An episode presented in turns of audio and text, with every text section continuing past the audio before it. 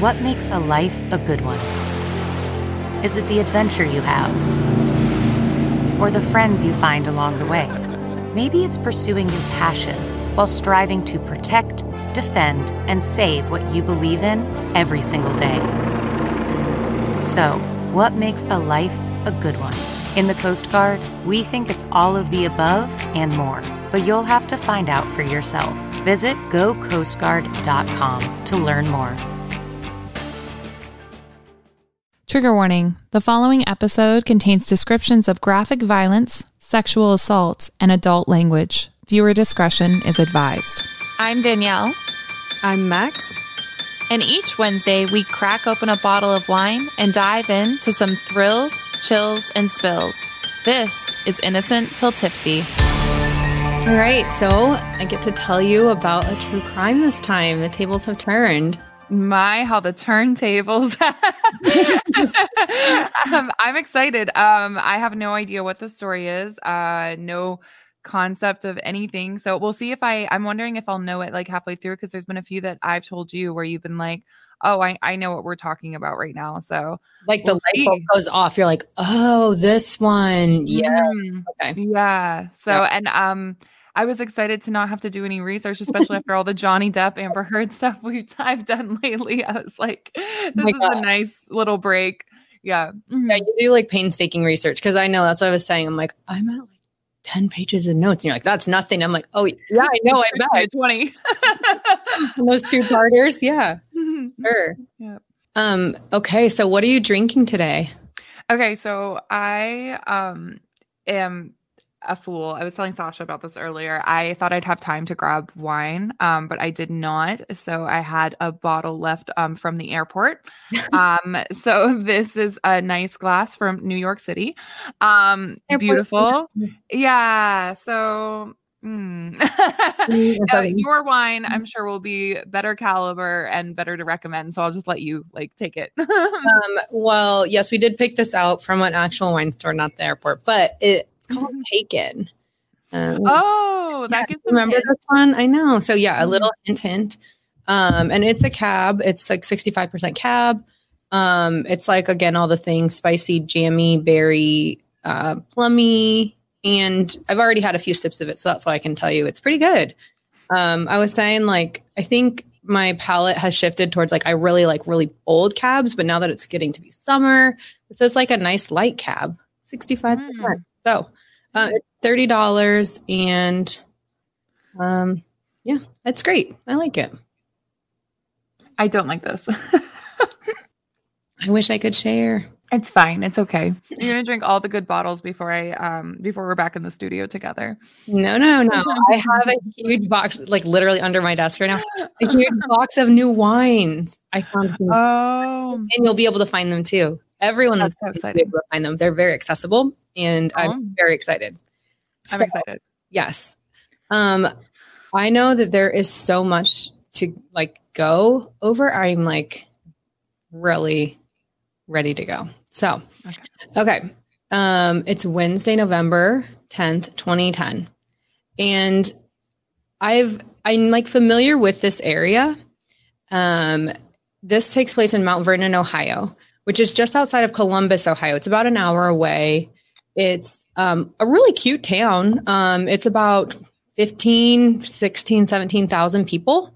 So okay. it's like a pretty close knit community. There's also um, like other smaller surrounding towns. So, like if you think of Columbus being like the large metro area, then an hour away is like this size, and then outside of that's kind of rural. So, um, yeah. So it's Wednesday, November tenth, twenty ten, and Greg Borders is sleeping on the couch. Him and his girlfriend um, have broken up. Tina Herman um, she told him she was going to move out, um, and he gets up to go to work at 3:45 in the morning. He actually kind of worked near Columbus, outside of Columbus, um, so about an hour away. Um, so he gets up, he goes to work, um, and then Tina gets up and she's getting the kids ready. So 13 year old Sarah and 11 year old Cody, okay. Um, and Tina works actually at the Dairy Queen. So she has a shift at four, and she's going to meet her friend. she's going to meet Stephanie. Um, and they're gonna like I've there's con- kind of conflicting reports. Like she was supposed to be moving out, whether that was actually that day or they were just house hunting that day. She was Mhm. going to meet up with her friend Stephanie. They were going to um, help find a new place. So um, her shift begins at her shift begins at four. So she doesn't show up for her shift, and her friend Valerie is concerned, of course. So um, you know, Valerie calls the police. They want um, she wants the, the police to go over and do a check, do a welfare check. Um, actually, it's the sheriff because it's Knox County. So um, the sheriff goes out and I think they may have gone out more than once. It's kind of unclear. They were going to check throughout the night to see if maybe Tina came home later. And um, also, the kids, Cody and um, Sarah, are from a previous relationship. Um, so they're going to be moving out with Tina as well. Mm, okay.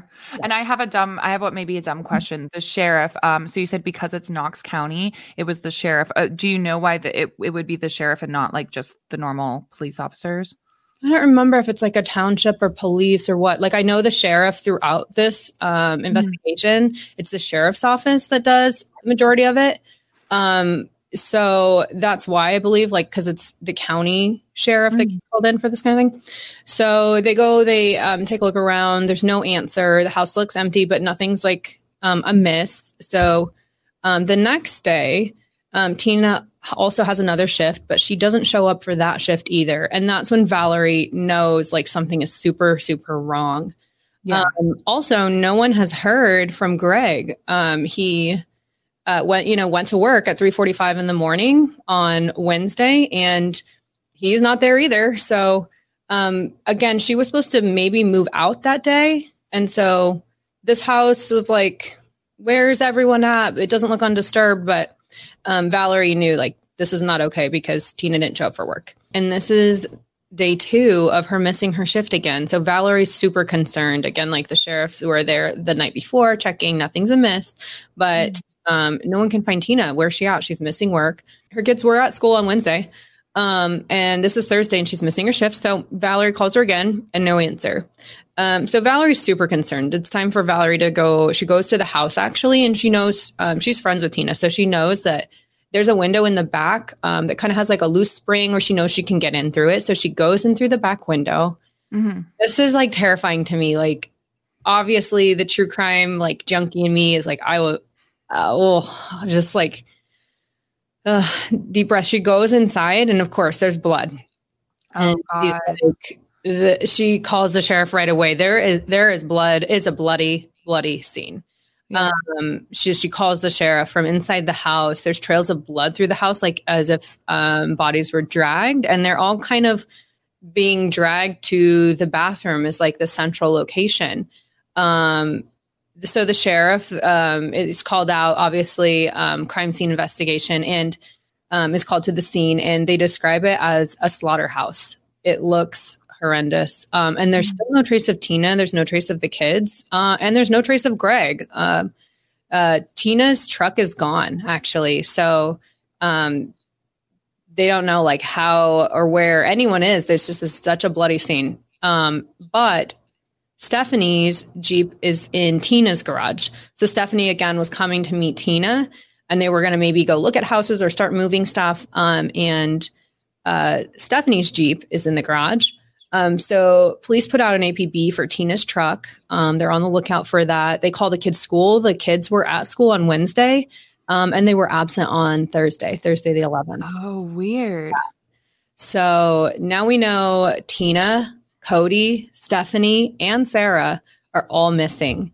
Um, and the the police kind of suspect. I say police and sheriff interchangeably. I know they're not interchangeable. Um, like I said earlier, I think primarily the investigation was done by the sheriff's office. Mhm. Um, but um, either way, they're suspecting it's like a possible domestic violence situation. Obviously, this is like Yeah. we've talked about it. It's the most dangerous time if you're leaving a relationship.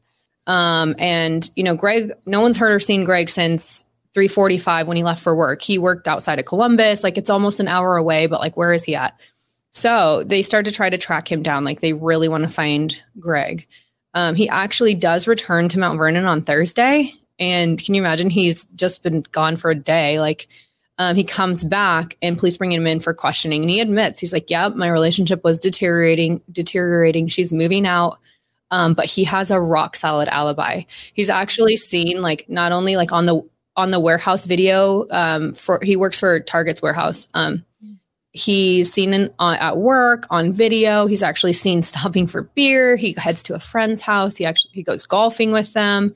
Um, so it's pretty quick, like that he's ruled out as a suspect. Actually, um, oh, so he's, he's not missing at all. He's not missing. He just went to work and was like staying away from the house. Um, oh, kind of, it was just that day, like that. You know, they were kind of on the on the outs. So, um, I I'm so thankful for him. I'm sure he's very thankful that he had a rock solid alibi because that's how they were able to clear him pretty quick. Yeah, because like it, otherwise, like of course, it's oh, always like the husband, the boyfriend. Yes. yes. Mm-hmm. And it's the day she's like leaving. Yeah. Yeah. Oh, yeah. Mm-hmm. Suspicious. So um, it's not too long after that that the deputies actually find Tina's truck near a hiking trail. And again, if you think of Mount Vernon, like it's kind of um, it's kind of like woodsy out in Ohio. So um, there's hiking trails and lots of trees, kind of wo- like wooded areas. But they do find Tina's truck. It's near, it's about six miles from her house, so not too far. Okay. Um, and they take her truck in to the police station. But that truck doesn't have any evidence either. There's like nothing for them to, no clues, no, nothing. So there's still four missing people, and the community is uh, up in arms because obviously they're tight knit community. Um, but a mother and two kids, and her best friend Stephanie um, they're all missing. So Stephanie had a boyfriend as well, and um, police and volunteers are mobilizing. They bring him in for questioning because they they get a tip that Stephanie's boyfriend is digging in his backyard near a garden, and they're like, "That's not okay." So they bring him in for questioning. They go and they dig up um, what he like where he had been digging, and yeah. oh, it's like an animal. Yeah. So okay, he was digging in the backyard, and again, there's like so many coincidences here. He was burying the pet rabbit. He was just digging and he was burying stuff. And so the um, sheriff actually did, had to dig and they found their rabbit. So bunny. that's so sad. No, but I mean, it was a pet it, bunny. Yeah, yeah, we're still on the lookout for, uh, you know, the missing four. Um, mm-hmm. Um, so CSI is like again processing the scene, and as I mentioned, it's a really bloody scene. There's drag marks from the house that are leading to the bathroom from Tina's bedroom, from Sarah's bedroom, from the front door, and they all come um, into the bathroom.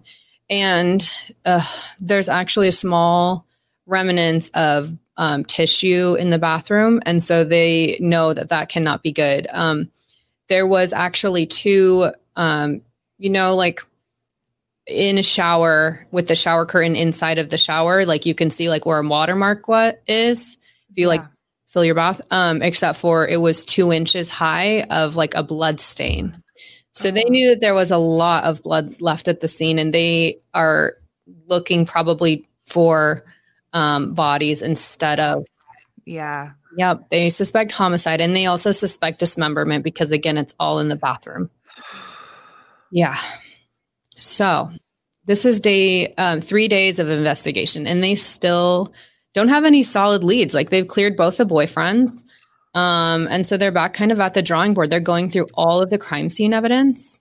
So at this point, I would be thinking it's like gang related in that sense, like just because of like the dismemberment and like dragging them into like that's so like it's either that or there was a crime in Canada a few years ago where this guy he had a grudge against his ex-employer that's what they assume was what happened but him and his wife um, and their grandchild was kidnapped from the house. And then they found out um, like weeks later i think it was that he'd been dismembered by this like disgruntled ex-employee along with yeah his his wife and his his grandchild. So like it's reading to me like it's either like a mob thing or it's like one deranged person that that like randomly did this but that's always so rare you know? I know right? And the thing is too like in this community and in this time like this is kind of the the height of like it's not that it's not a crisis now but um i think of like opium and meth like this is definitely that it's a it's a smaller community so like there's a lot of drug issues. Um yeah. as there were na- like nationwide but that's like a great point that uh, like who could have done this? This is so brutal so That's not just the sound of that first sip of Morning Joe. It's the sound of someone shopping for a car on Carvana from the comfort of home. That's a good blend. It's time to take it easy, like answering some easy questions to get pre qualified for a car in minutes. Talk about starting the morning right. Just like customizing your terms so your car fits your budget. Mm-mm-mm. Visit Carvana.com or download the app to experience car shopping the way it should be convenient, comfortable. Ah. Worried about letting someone else pick out the perfect avocado for your perfect Impress Them on the Third Date guacamole? Well, good thing Instacart shoppers are as picky as you are. They find ripe avocados like it's their guac on the line. They are milk expiration date detectives. They bag eggs like the 12 precious pieces of cargo they are. So let Instacart shoppers overthink your groceries so that you can overthink what you'll wear on that third date. Download the Instacart app today to get free delivery on your first three orders while supplies last. Minimum $10 per order. Additional terms apply. They're going through all the evidence again and they find in the in the garage they come back to like this um, walmart bag and in it has tarps and trash bags and i um, noticed like well obviously it's from walmart and so there's i'm pretty sure there's one walmart in um, mount vernon they go to walmart and they look through the inventory they want to know like was this purchased recently and as fate may have it, they find the actual transaction and not just that transaction, they have security footage. Oh man. I know. So the man seen on security footage um, is in a camo t-shirt. It's just before midnight on November 10th. So um, Wednesday, yeah, uh, yeah. Wednesday night. Um, right before they all go missing on Thursday, like for sure. Right before they're all definitely missing on Thursday in so they're going through all the evidence again right they they need something to break this case open mm-hmm. and they find tarps and trash bags in a walmart sack in the garage and so you know they're going to chase this one down they go to walmart and they actually do see that walmart has these items in their inventory uh, not only that they were recently purchased and their security footage so they pull the footage and um, they find um, a man just casually shopping so He's, you know, goes about Walmart. He looks pretty comfortable, like navigating the store. He's not like looking around for things. And um, so they suspect that he's local, like he's been there to that Walmart before. And he's in a camo t shirt. Um, he checks out, he leaves the store, and his car drives away. Um, and it's just kind of, I've seen that footage, just like in the corner of the frame. So it's not like they have this, like a ton of information on his vehicle, but you know they kind of recognize what um, type vehicle it is. It's a Toyota um, Yaris, and they compare it to all of the Toyota Yaris's registered um, in the area, and they actually get a hit. Like I just feel like in this case, they have hit like they keep hitting like each each step. Like this could have gone unsolved, to be honest. Like yeah, hadn't chased this down and had such a match, and not only do they have a match to a man that looks the same on his driver's license. He's literally in the same camo shirt. No, he is. He's got the camo shirt on in his driver's license that he's seen in the surveillance footage shopping in, and then it, he's he's got a Toyota Yaris registered to his name, and that's what's in the surveillance footage as he drives. So he really didn't care. Like he was like, he's like, it's me. Yes. Yeah. I am the guy. Yeah. I'm who you're looking for, officer. Thank you. It's yeah. like people with like, like I have such prominent tattoos. Like I would never be able to commit a crime because immediately you would be like, that girl right there got her like too you see it on surveillance until they like freeze the footage yes um Okay, so they know they need to question him. Um, the man seen on the on the security footage is 30 year old Matthew Hoffman. Um, he works as a tree trimmer in the area. Um, is this like what one of Dexter's episodes was like based off? Well, um, I guess seasons was based off of. It was like palm tree um cutter. I don't know. Sorry. Oh my. Yeah, and he was like crazy. Interesting. Okay, Matthew Hoffman. All right. I will say, truth is stranger than fiction. So, mm-hmm. um, yeah, they they um, find him in their database, and they actually realize that the Toyota Yaris that he drives was also stopped, and like they found or they they stopped him in the area that Tina's truck was found. they not only stopped him and like questioned him, like Tina's truck again was found off of the like hiking trail. Mhm. Why was Matthew's Toyota Yaris there? They, you know, "Hey, what are you doing here? He's like, oh, I'm waiting for my girlfriend, Sarah. Oh no. Oh, that gives me like the creeps. I have like chills. Yeah, Sarah wasn't Oh. anywhere to be seen or found, so they're like, "Oh, okay, Sarah, like go," on. and they like let him go. Didn't Right. connect the dots, so of course they pull him, uh, pull his pull his like license and do a background check on him, and they're like, "Oh my god, we stopped him. We already stopped him, and he was suspicious. Clearly now, looking back on it, by Tina's truck." So Wow. they, yeah, he becomes suspect, prime suspect number one, like right Mhm. away.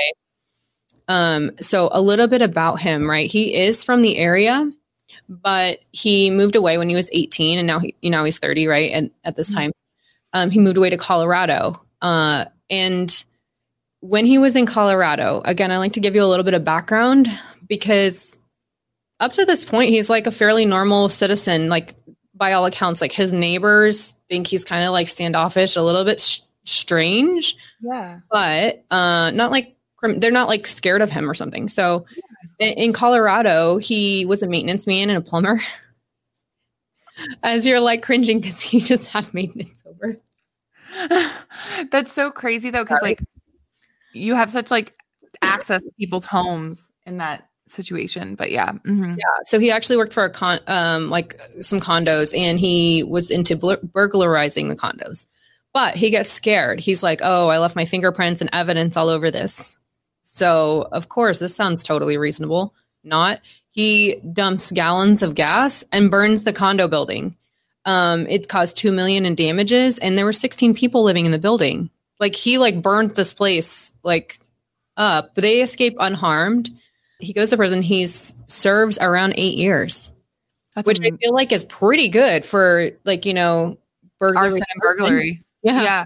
Yeah. um and clearly like if that's your rationale like oh i i might be caught for bur- burglarizing like i don't know what he could have stolen but definitely like adding arson on top of that does not make any sense so clearly he has like a, a background of um i don't know criminal behavior and mental health issues. So he Yeah. gets out on parole though and he moves back to ohio. They transfers parole to ohio. So by all accounts like now it's 2007 he moves back to mount vernon gets a job as a tree trimmer. He has a girlfriend. His he, so he has neighbors of course but he um when he moves in he goes and takes like a dish over to the neighbors introduces himself like so it's very small town like that he dated the neighbor's stepmom's best friend that kind of small town so Okay. Yeah. Yeah. Fr- I, I lived in that kind of small town. So yeah. Mhm. Yeah. Yeah. So um he has a girlfriend, moves in with him. She has a small child too. She has a son. Um and around like the fall though, like this is happens in October. Um and okay, so Tina and all of this is happening in November, but October 24th, so shortly before this happens, is when shit kind of hits the fan for Matthew.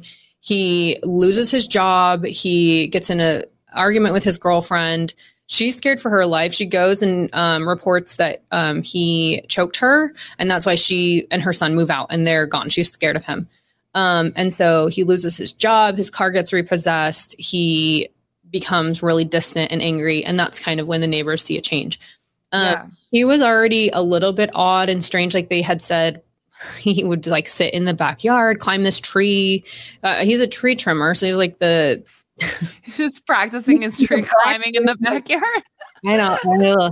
but they were like would like obsessively trim this tree and he would sit up there and like look over in the backyard like he would just be outside way too much um and then he was also known this is creepy and sad of course he's known for trapping and killing squirrels um Oh. So I also say it's sad because they think a little bit um, of the reasoning behind that too was um, that he was so like out of money and that he couldn't afford to eat. So he was killing, trapping, and eating these squirrels. Um, and yeah, that's just like kind of how destitute this situation had become. A, So- a, a lot of people like eat squirrels. Isn't that like I don't know? I think that's fair if you're like hunting them to hunt them. I To hunt. Like, yeah, but like that's that desperation of him having to eat the squirrels to Yeah. that's really Yeah. rough. Yeah. So did he still have his like girlfriend and live in like live in- no. So all of this kind of happened. October 24th is Mhm. when his girlfriend reports that she was cho- that he tried to choke her, that he choked her. Okay. And then she's like, I'm out of here, moves her and her son out. He loses his job, his car gets repossessed, and that's when he's like running out of money and yeah, the strange Okay. behavior gets stranger. Yep. Got it. Hmm. So, okay, now you're kind of caught up to speed. Like, now they know they're looking for Matthew Hoffman and they know he is clearly like prime suspect and they have to call in the SWAT team. They're not just going to like go knock on his door. They actually get a no knock warrant. Um, and so at 8 a.m. on Sunday, November 14th, they ram the door and they go in. They actually throw in a flashbang. like they, they, yeah, they like went in full force Yeah. Um, and they find him on the couch and some reports say like holding a knife and not just like a knife like a big knife um they take him into custody but they're also like from the reports i've read they are so concerned the actual um, swat team is concerned because there are piles mounds of leaves like sometimes three foot deep i'm going to show you a picture and they are really worried that there could be the bodies under these leaves. There are leaves in his living room. There are leaves in his bathroom. There are leaves everywhere in the house.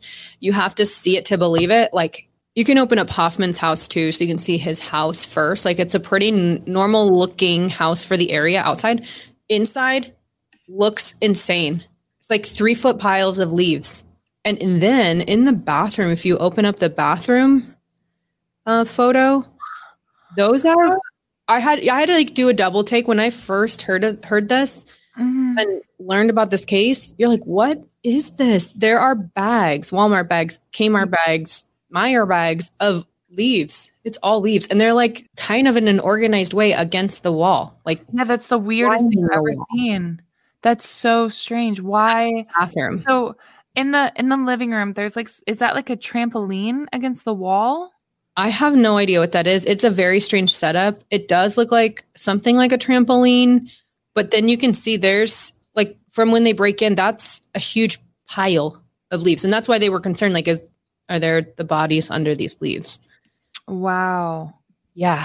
So no, but still there weren't. There were not bodies under the leaves. They are still looking for everybody. And there's no one on the main level of the house. And so they're searching the house and they find like a cabinet that's barricading a door. And they go down, um, they they open the door and that door goes to a basement. So this is the scene they walk into. It's in the basement, more leaves, of course, but also what they find is Sarah. They found Sarah alive. Stop. Alive in the basement on like a bed of leaves. He made a bed for her out of blankets, I guess, um, over piles of leaves. And he thought like that would be comfortable for her and that she was like good with it. Like, wait, I'm not going to read all of his statement because it's, in my opinion, it's like deranged. It's, it's really ridiculous that he thought he was like being so great to her. Um, Yeah. so yeah, they find her alive and in good condition, like considering the circumstances. She's not been like physically abused, but she has been sexually assaulted. She was raped. She's found bound and gagged. So she's not there like No. hanging Vol- out like he's No. voluntarily like and she's got a white plastic bag that's how she's taken out of um his house like she's in her sweatshirt she's got a white trash bag around her like a ma- around her legs like holes cut out like makeshift diaper yeah um and she just said like when she was led into the basement it was total darkness so she was just kept in the basement since um would have been wednesday night Man. So Wednesday night, and then they they get her what day again? Sunday. Sunday. So she was like there four days. So Oh, yeah, like four full days. Yep. Um, but they don't find anybody else. And she had been asking him, like, what'd you do to my mother, my and my brother? And he's like, he's not gonna tell her. He said, if I tell you, I'll kill you. So he doesn't tell her. Um, but clearly she at the scene like had heard what she heard. She knew that it was unlikely that they were to find them alive. Mm. Um, and I've seen her interviewed a couple of times. It's actually really interesting. There's um, Chris Hansen interviews her. oh, okay. Um, yeah, yeah. So that's um, probably one of the more recent interviews. She's also appeared on Dr. Phil um, and spoke about it. But she, and this is totally her prerogative. Like she will talk about everything except for the rape. And again, she was 13.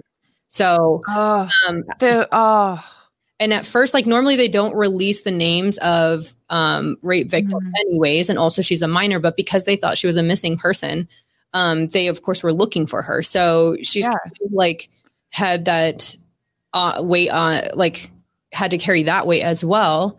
yeah. Um, so they are looking. Why were they looking just for Sarah? Mm. police uh, and the sheriff um, were looking for Sarah because um, back at the scene, there was um, a footprint in the bathroom of um, a boot, like a women's a women's boot, and in blood. And so they actually were able to find the same shoebox. She had the shoebox in her room for, for those boots.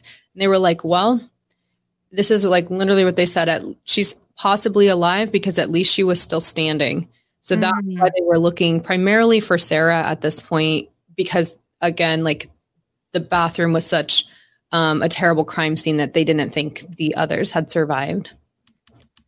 So when they find, so they find Sarah. Of course, they take they had Matthew in um, uh, in custody for questioning, yeah. and they're like going through the home. Um, again, like there's no food in the house. Um, Sarah says that she uh, he was he offered her like a bowl of cereal when she got there, and that had rotten milk, and she's like no.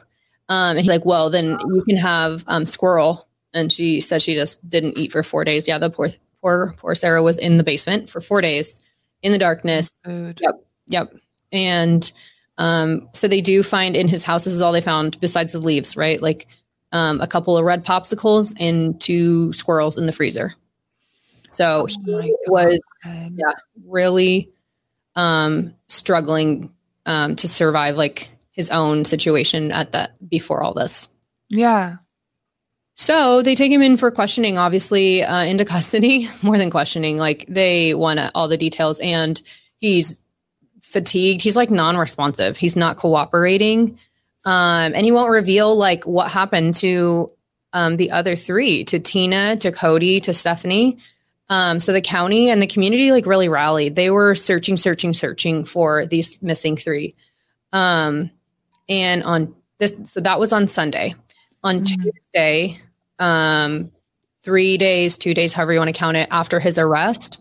And so they don't know right now why he targeted Sarah at all. Like they don't know what the the thought process was. Okay, just want to Nope, make he sure. he'd Okay. never seen him. He's saying he didn't know them.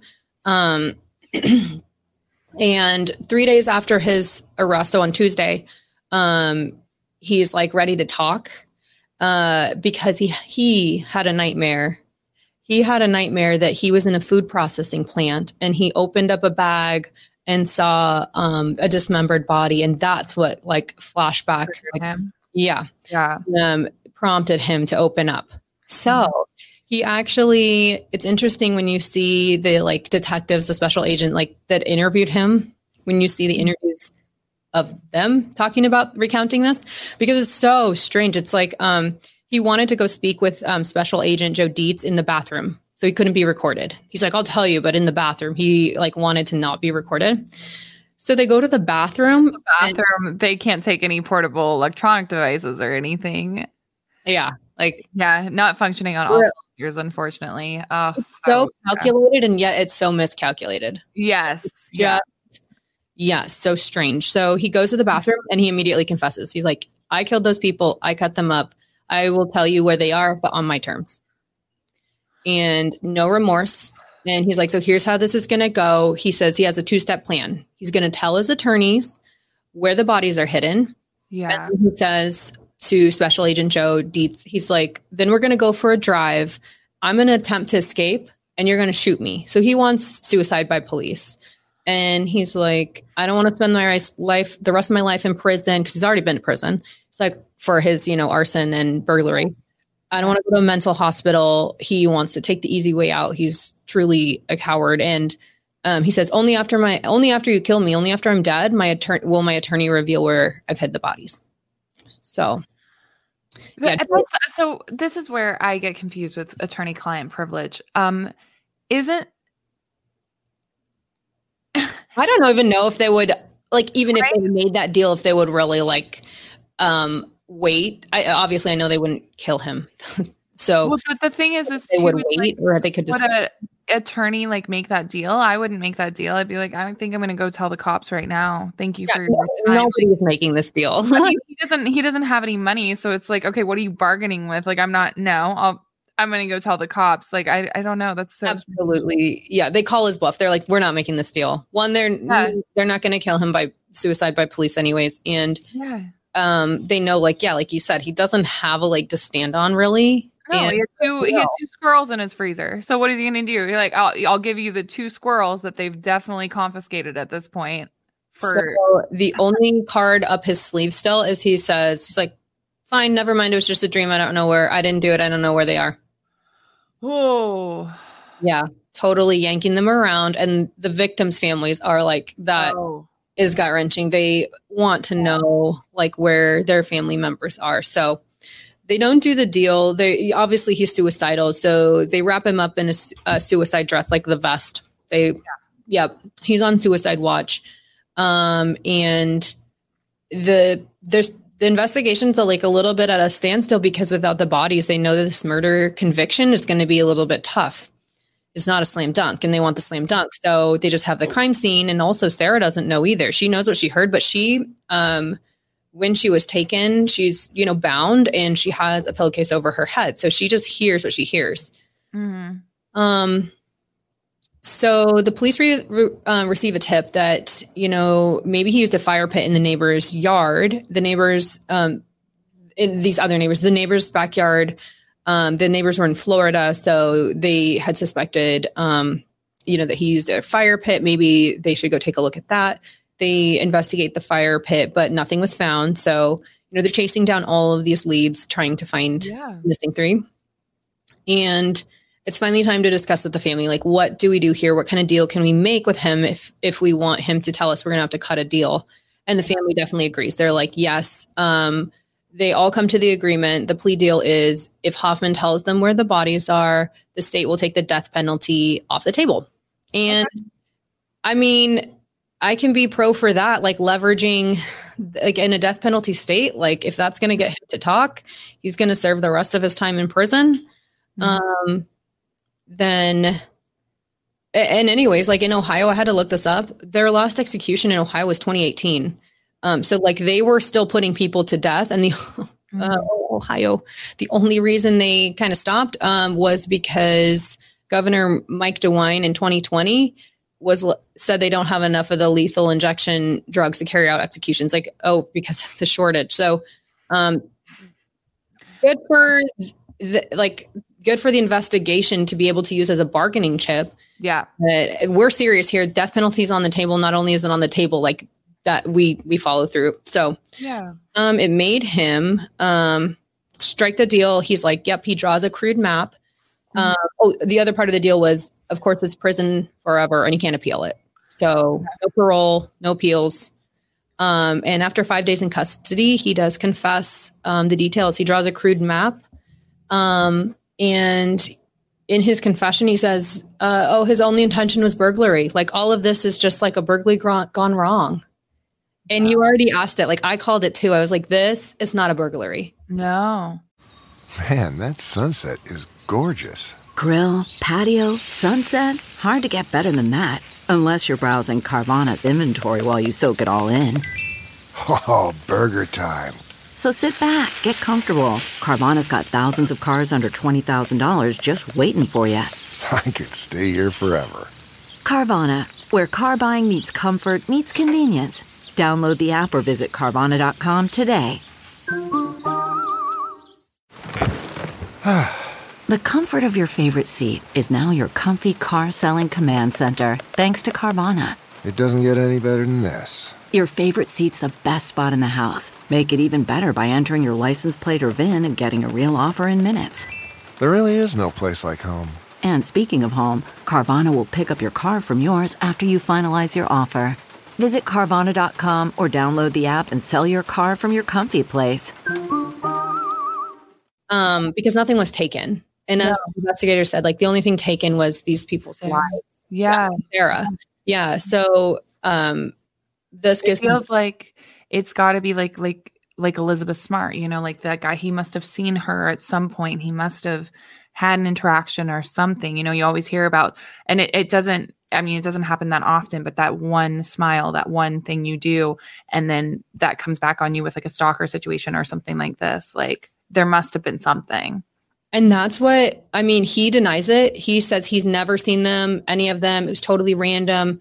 And I get that, like, you have to take that with a huge grain of salt. Sarah also says she's never seen him, but the police absolutely agree, like, that this is not random and that, yeah, it must have been like some sort of, um, like stalking, yeah, situation, Yeah. so predator situation. Yeah. So what happens is um this is what he um confesses on Tuesday, November 9th. This gives me the creepy crawlies. He spent the night in a sleeping bag outside their home because it's again like kind of a wooded area a little bit. Oh my bag god. watching their house on Tuesday night. Um, and w- on Wednesday morning, he sees, you know, Greg leave. He sees Tina leave. He sees the kids leave for school. He thinks the house is empty. So he breaks in through the garage Mhm. and he gets excited by remaining in the house um, when he knows he shouldn't be in there. And the only the other piece to this is like it's not just a burglary. He brought a knife, and I had to look this up too. I'm not familiar with weapons. Clearly, he brought a blackjack. Do you know what that is? It's like a small bludgeoning weapon. I had to Google it too. So he's bringing weapons into a house. If he's committing burglary, that's not like that does not add up for me. Mhm. Um, so he's in the house. He's actually in there for a decent amount of time um, because they left in the morning, you know, to go to school, um, presumably like before eight. And then Tina comes home and they know an approximate time because she there was a receipt um, in a grocery bag in the kitchen that was marked around noon. So he like went in and hung out until she was there at noon. Um, so Tina goes into the home and is um he says that he was interrupted in the burglary um and that's why he like tries to bludgeon her. Well then stephanie's coming in after her you know um and sees like that he's in the house attacking tina. And so um hoffman first stabs tina and then stephanie. Mm. um and it's presumed at that at that time like that that's when they did die. Um so again it's probably closer to like noon Okay. or shortly after um because that's when the receipt was so yeah he he says he did it because he was confronted like during burglary but clearly he was like awaiting and waiting in their house Yeah, well then here's the other thing too. It's like okay, she and you hear about that. That's um that is extremely dangerous. You you come home during your burglary or like you're home when they come to rob you, then yes, like a lot of people do die that way. But it's like he wouldn't have waited them for the kids to come home from school. Like that's where Absolutely. Like, he things just are murder and then he's going to stick around yeah. for the kids to come home Yeah. It wasn't like a, oh my God, I've been caught, quick kill, and leaves and takes, you know, whatever he had on him at that point in time. It's like, nope, I guess I'm sticking around. Like he he was definitely he targeted Sarah. Like I'm a hundred percent convinced on that. Yeah. Yeah. So again, he waited around, like you said, till they were out of school and the children come home from school. And it's horrifying to hear Sarah recount it clearly because, I mean, to that point, she's just going about her normal day from school. She comes home and she she says she looked down at her shoe and there was blood on her shoe, like under her shoe, like she's stepping on blood from the front, you know, like in near the front door. And so she's looking for her mom, and she says the man comes out quickly, um, out of nowhere, and grabs um, her brother Ugh. and she runs to her room. She runs to her room and she dials 911, but she says she didn't hit talk, like, you know, Oh, on the phone, no. she, Yeah. she thought he would kill her. Um, so, and all of that, you know, has to happen like so, so fast. He busted down her door, ties her up, threatens to kill her. He bounds her legs and arms and throat, puts a pillowcase over her head, takes her, I think it was to the kitchen uh, so walks her like back down the hallway. She says at that time she hears a terrible sound from the bathroom. It sounds like a screech on the chalkboard. Um, and in her mind, she knew that that was him killing her brother. Um, and she knew at that point that he had killed her mother already. Mm. Um, and so she hears the scream and nothing after that. So, in his confession, he does admit to dismembering Cody and Tina and Stephanie and filling trash bags with their remains.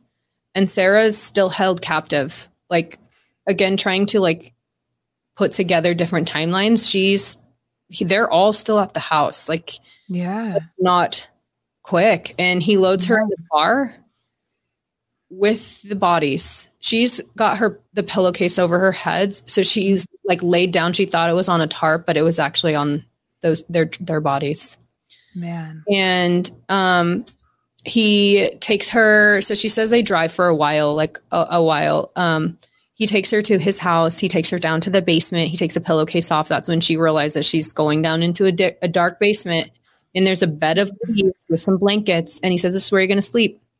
Um, and I've like cut this down and cut this out so much because again, I don't want to give him credibility. Like he his statement is like he thought she was comfortable. He says he let her play Wii video games and watch Iron Man movies and like absolutely not. She she's after like, murdering her family and putting her on top of their bodies even if he did do any of that, like fuck him, like no. no. Yeah. There's no evidence that he did do any of that. Clearly there's no food in the house like cuz he said Mhm. hamburgers for that for her like no, she's like I got offered a bowl of cereal with rotten milk and then I stayed in the basement. Yeah. Um, he said he promised her that he she would be okay and that he would be let her go. Um, you know, after there was some ransom, like th- it doesn't make any sense. Like he No. murdered her family, and he thinks there's going to be like ransom, and she's going to be home by Christmas time. Like it doesn't make any sense. So he said he's planning on giving her more freedom until she ran away. Like that was his plan for letting her go. That's his statement clearly that's i'm so thankful that the police and the investigation happened four days seems like hell a Yeah. hell of four days that's i'm that's actually very quick for them to like figure all this out and like again they hit it lucky when they found that surveillance footage when they found that receipt they started putting things together so and Mhm. the same shirt as his driver's license like there's an element of luck for the investigators Oh, for sure. Yeah. So, like again, they're saying to Hoffman, like, okay, as part of the plea deal, you have to tell us where the bodies are. So he draws a crude map, and it leads to, I think, a Kokosing, I think is how you pronounce it, nature preserve. It's a wildlife refuge. It's about 20 miles from Tina's house. Mhm. Um, and he had driven there the night of the murders, which was November 10th. So, in in my in like what I've been able to see, I think he took Sarah to his house and then The bodies. and Mm. took the bodies um, because when investigators get to the scene, they know they're looking for a tree. Again, he's like pretty obsessed with trees.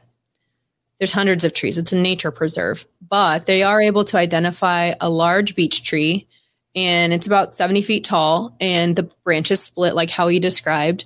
They look up at this tree and about seven feet up, there's a hole, like a knot hole in the tree.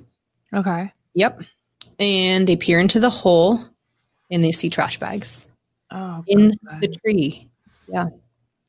So they bring a tree surgeon in to um like they cut like a square around the knot hole so they can recover the bodies out of the tree. And I've seen those crime photos of them like, you know, opening up the tree and removing the remains and it's just horrifying like and Chris in the investigation like in his um episode of this he asked like what image sticks with you and clearly like the investigators are like yeah opening up those bags and seeing 11 year old cody like sticks with them yeah. yeah. so um hoffman of course when he's like telling them this do you think he's showing any remorse of course not he Mhm. this is he wants to make sure the trees are unharmed the tree is unharmed yeah so as part of the deal like they said oh we won't harm the tree um no they cut it down two days later after they were Oh done investigating they're like this is not a public like place a public Yeah.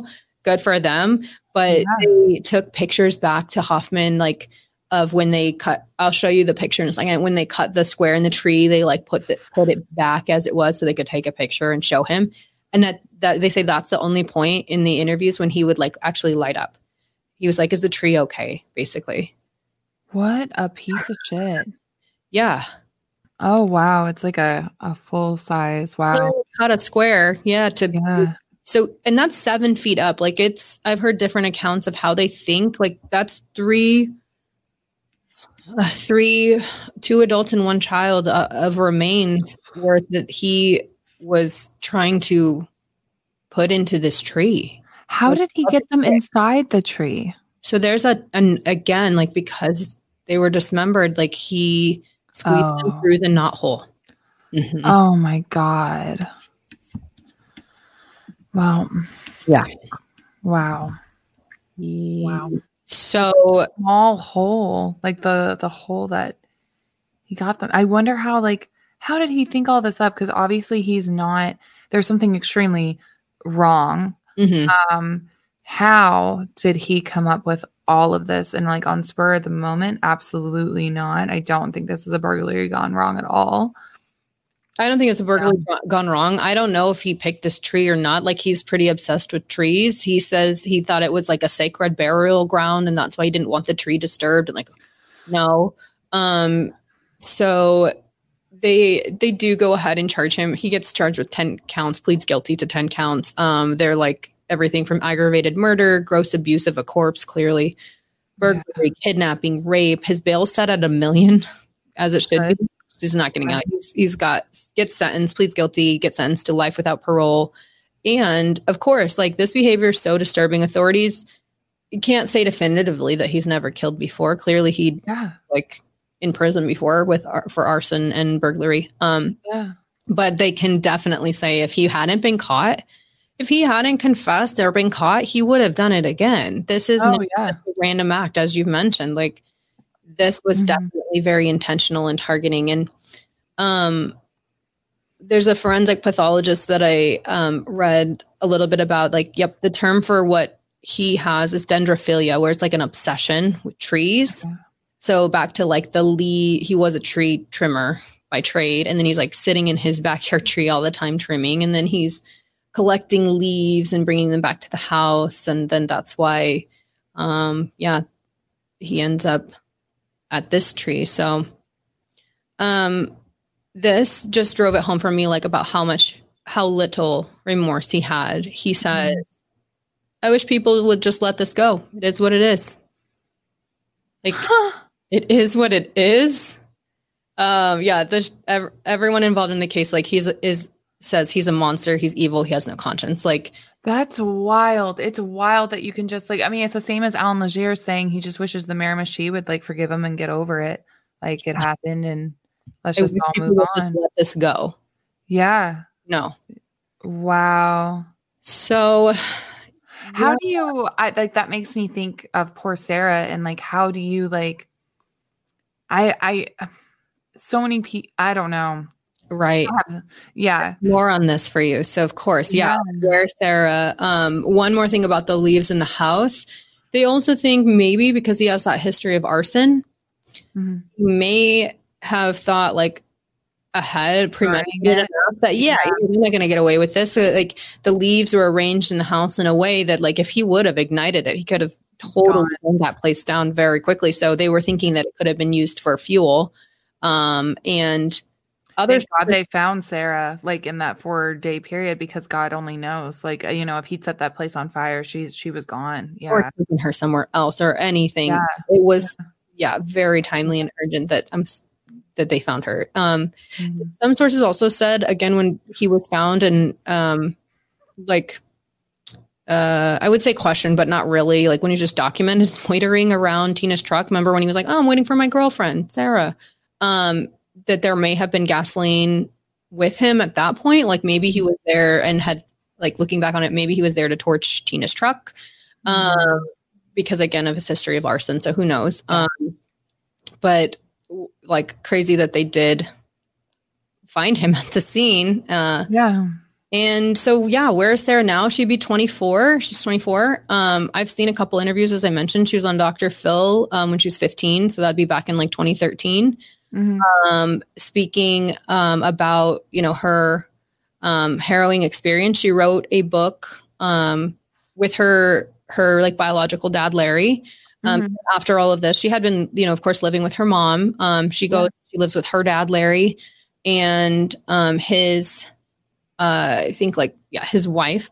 Um, and in 2013, as if she hadn't been through enough, um, both him, both Larry and Tracy, her stepmom and her father, are charged um, with domestic um, assault and violence. Like uh, she reported that I think he punched her in the head or something like that. Uh, let me look. Yeah. yeah, that he punched her. That he punched her in the back and that um, Tracy kicked her down a flight of stairs. Oh my god! It's like she can't catch a break. Like this is so horror. It's horrifying. Uh, the whole the whole thing is horrifying.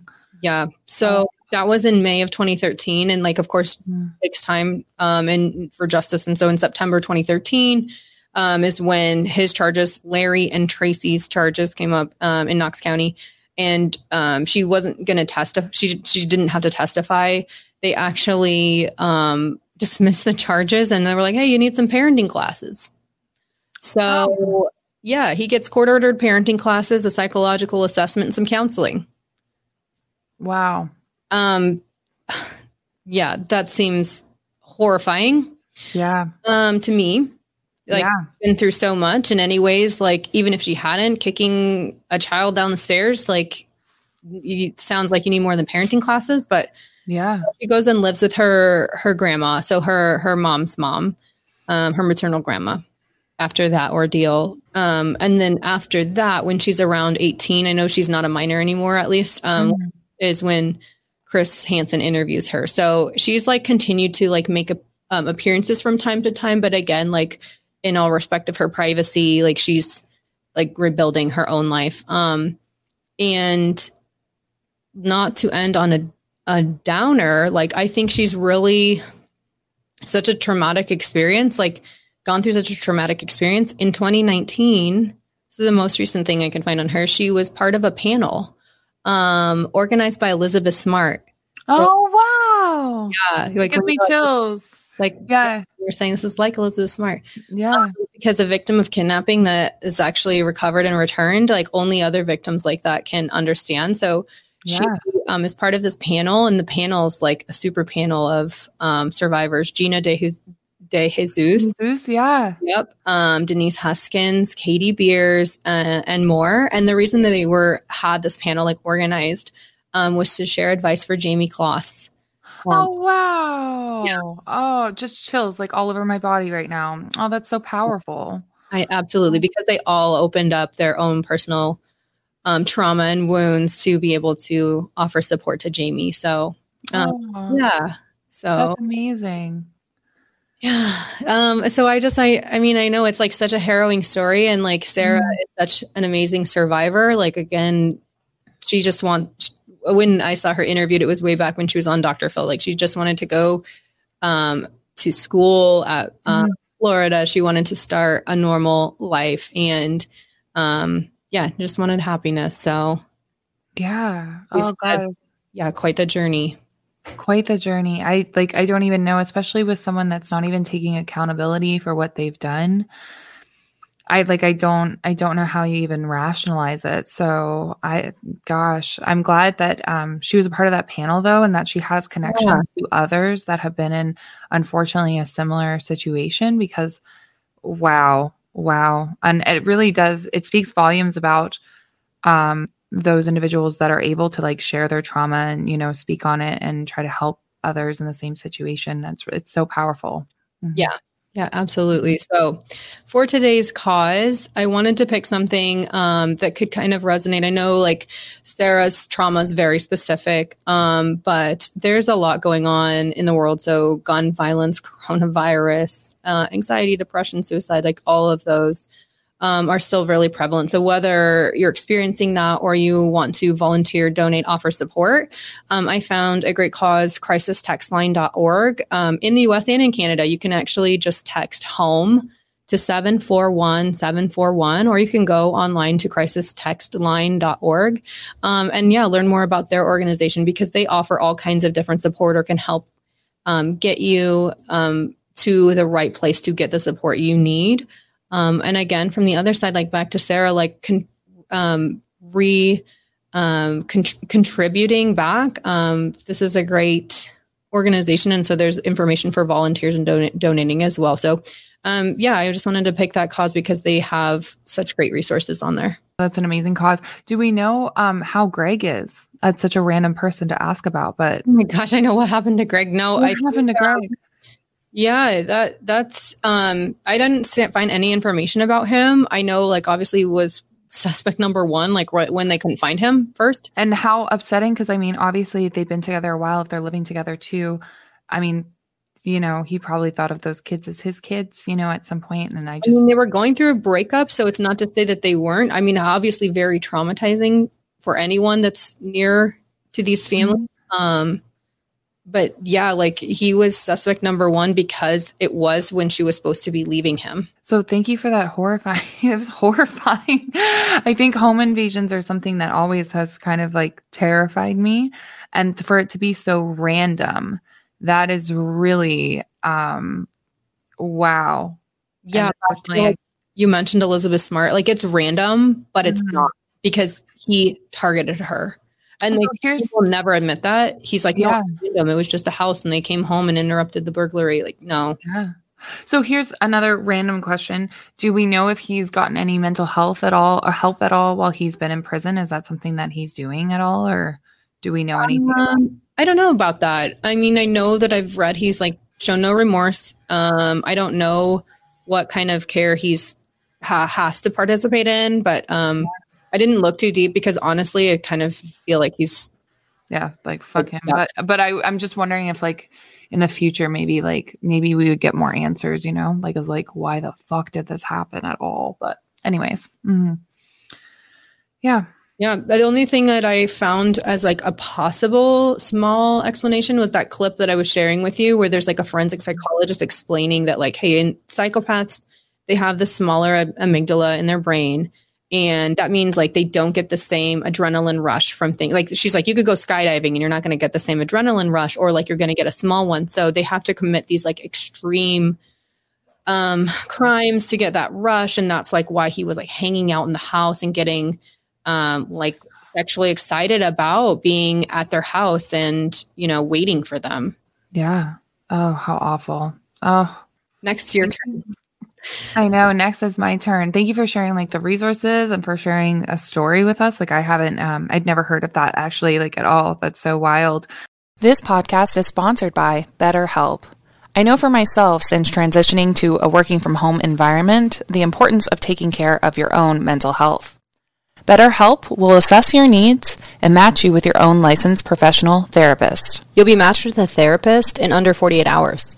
Now, it's not a crisis line and it's not self help. It is professional therapy done securely online. The service is available for clients worldwide, and you can log into your account anytime, day or night, to message your therapist. It's more affordable than traditional in-person therapy, and financial aid is available. You can visit their website and read other clients' testimonials that are posted daily. Visit betterhelp.com slash ITT, that's better, H-E-L-P, and join the over 2 million people who have taken charge of their mental health with the help of an experienced professional. And for listeners of Innocent Till Tipsy, you can go to their website and get an additional 10% off your first month at betterhelp.com slash ITT. That's betterhelp, H-E-L-P dot com slash ITT. Um, how did you hear about that? So I lived in the area shortly, like a couple years after this happened. Uh, not in Mount Vernon, but I've been there because it's outside of Columbus. And um, yeah, I just like lived in Columbus briefly. And then mm-hmm. actually, someone that I worked with, so this is like not documented anywhere. This is how I heard about it. She was like, uh, you know, of course, true crime junkie was like, oh, talking about. So she's like, have you heard about what happened here? I'm like, what happened here? And um, she had worked in a call center, mm-hmm. taking a break like during this time because she like uh, the community was, you know, Oh yeah. like um of searching for everyone. Um she had taken a break from the call center, drove to a park because there's not like like what do you go get a Coke at like the gas station or something? She goes, takes a break at a park and she sees like a man coming towards her. And at that time they were like on high alert of like suspicious people, uh strangers, and she's like on the phone with her mom and she's like, Hey, there's a man approaching my vehicle. And she's like, I got the hell out of there. Yeah. And she's like, later on, she's like, I, she's, she's like, I swear to this day, that's who it was that was like, you know, out Ugh. wondering. then, yeah. And so that's when I was like, I have to look, look into this because the details are so, Yeah. I mean, truth, like I said, truth is stranger than fiction. And when you mentioned Dexter, I'm like, yeah, maybe. Cause Yeah, I'm, I'm now wondering when Dexter was released because I think that was the first season they had like this palm tree killer, Mhm. like he was a tree trimmer killer. Um, but that's so it's so wild, it's so unfortunate, and um, yeah, I hope that Sarah's you know doing better, and I'm glad that she has a support system. Yeah. Yeah. Oh, how was your wine? No. Oh, my wine's really good. I did like I got caught up. I didn't even drink that much of it, but Hmm. So next time. Cheers.